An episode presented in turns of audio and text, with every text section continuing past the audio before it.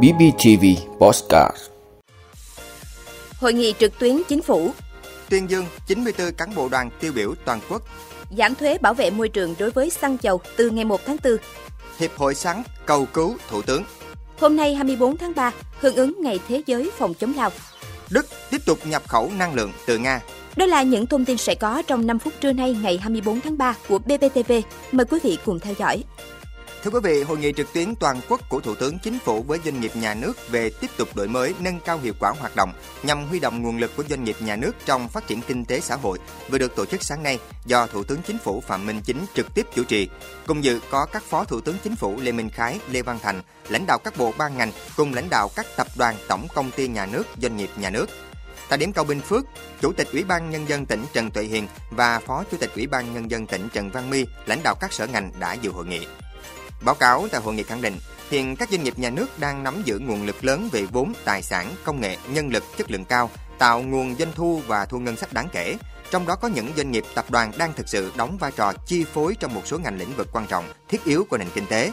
Tại hội nghị, Bộ Kế hoạch và Đầu tư cũng đề xuất việc tiếp tục đổi mới nâng cao hiệu quả doanh nghiệp nhà nước, giải pháp huy động tối đa nguồn lực của doanh nghiệp nhà nước trong phát triển kinh tế xã hội. Hội nghị lần này sẽ đánh giá một cách toàn diện những kết quả đạt được, chỉ ra những hạn chế khó khăn của doanh nghiệp nhà nước, đồng thời nêu các giải pháp tháo gỡ các khó khăn rào cản để tiếp tục đổi mới, tăng cường hiệu quả hoạt động của khu vực kinh tế nòng cốt này. Thưa quý vị, tối qua, Trung ương Đoàn Thanh niên Cộng sản Hồ Chí Minh đã tổ chức lễ tuyên dương cán bộ đoàn tiêu biểu toàn quốc, trao giải thưởng Lý Tự Trọng năm 2022 cho 94 cán bộ đoàn và đoàn viên xuất sắc toàn quốc. 94 cán bộ đoàn được tuyên dương là những bí thư chi đoàn, phó bí thư, bí thư đoàn cấp cơ sở, cán bộ đoàn cấp huyện có những thành tích xuất sắc, có tính tiêu biểu, nêu gương. Đây là hoạt động nhằm động viên, cổ vũ và tuyên dương đội ngũ cán bộ đoàn tiêu biểu, có phần củng cố, xây dựng và phát triển tổ chức Đoàn Thanh niên Cộng sản Hồ Chí Minh ngày càng vững mạnh. Đồng thời, tạo động lực để cán bộ đoàn, đoàn viên không ngừng rèn luyện, phấn đấu và trưởng thành, đóng góp trí tuệ và sức trẻ trong sự nghiệp xây dựng và bảo vệ Tổ quốc.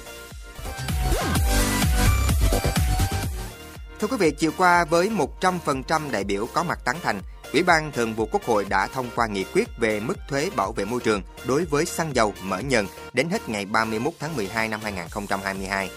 Mức thuế bảo vệ môi trường đối với xăng dầu mỡ nhờn từ ngày nghị quyết có hiệu lực thi hành từ ngày 1 tháng 4 năm 2022 đến hết ngày 31 tháng 12 năm 2022 là xăng giảm 2.000 đồng một lít, dầu diesel, dầu mazut, dầu nhờn giảm 1.000 đồng một lít, mỡ nhờn giảm 1.000 đồng một ký, dầu hỏa giảm 700 đồng một lít, nhiên liệu bay giữ như mức hiện hành đang được giảm là 1.500 đồng một lít. Ủy ban Thường vụ Quốc hội đề nghị chính phủ nghiên cứu rà soát hoàn thiện các quy định quản lý điều hành giá xăng dầu, bám sát diễn biến giá thế giới nhưng có đủ các giải pháp để đảm bảo giá xăng dầu hợp lý phục vụ sản xuất kinh doanh, đời sống của nhân dân, kiểm soát lạm phát, rà soát điều chỉnh phù hợp với các khoản thuế, phí, các yếu tố cấu thành giá cơ sở, các định mức chi phí, định mức hao hụt, định mức lợi nhuận. Thưa quý vị, Hiệp hội Sắn đã có kiến nghị tới Thủ tướng chỉ đạo Tổng cục Thuế dừng quy định xác minh khách hàng nước ngoài khi hoàn thuế. Theo Hiệp hội Sắn, công văn này gây khó cho doanh nghiệp bởi pháp luật hiện hành về hoàn thuế giá trị gia tăng không có quy định hồ sơ hoàn thuế phải có xác nhận của khách hàng nước ngoài mới đủ điều kiện được hoàn. Doanh nghiệp xuất khẩu cũng không có nghĩa vụ và năng lực xác minh đối tác nước ngoài khi ký hợp đồng. Hiệp hội cũng cho biết sắn là cây lương thực quan trọng thứ ba của Việt Nam sau cây lúa, bắp. Số lao động trong ngành sắn là hơn 1,2 triệu người. Kim ngạch xuất khẩu sắn và sản phẩm sắn đứng thứ hai thế giới sau Thái Lan. Thưa quý vị, hôm nay ngày 24 tháng 3 là ngày thế giới phòng chống lao, một trong những căn bệnh truyền nhiễm gây tử vong cao lên đến 4.100 người một ngày trên thế giới. Chủ đề của Việt Nam năm nay là giảm thiểu tác động của Covid-19, tập trung nguồn lực tăng cường phát hiện bệnh lao. Bệnh viện Phổi Trung ương sẽ tổ chức chương trình hưởng ứng sự kiện này vào sáng nay. Trong các nội dung được đề cập sẽ nhấn mạnh các giải pháp tăng cường, phục hồi phát hiện, điều trị lao cũng như các can thiệp cần triển khai nhằm đạt mục tiêu chấm dứt bệnh lao vào năm 2030. Bệnh lao được phát hiện sớm và điều trị kịp thời sẽ giảm tỷ lệ lây nhiễm và tử vong, góp phần bảo vệ, chăm sóc và nâng cao sức khỏe nhân dân để người dân Việt Nam được sống trong môi trường không còn bệnh lao.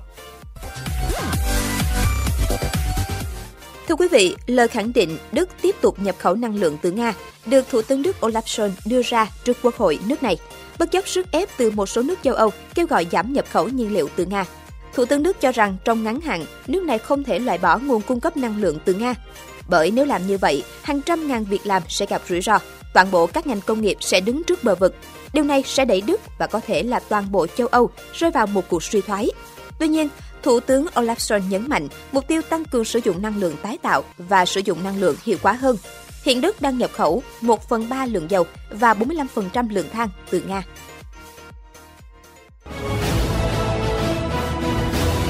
Cảm ơn quý vị đã luôn ủng hộ các chương trình của Đài Phát thanh truyền hình và báo Bình Phước. Nếu có nhu cầu đăng thông tin quảng cáo ra vặt, quý khách hàng vui lòng liên hệ phòng dịch vụ quảng cáo phát hành số điện thoại 02713 887065.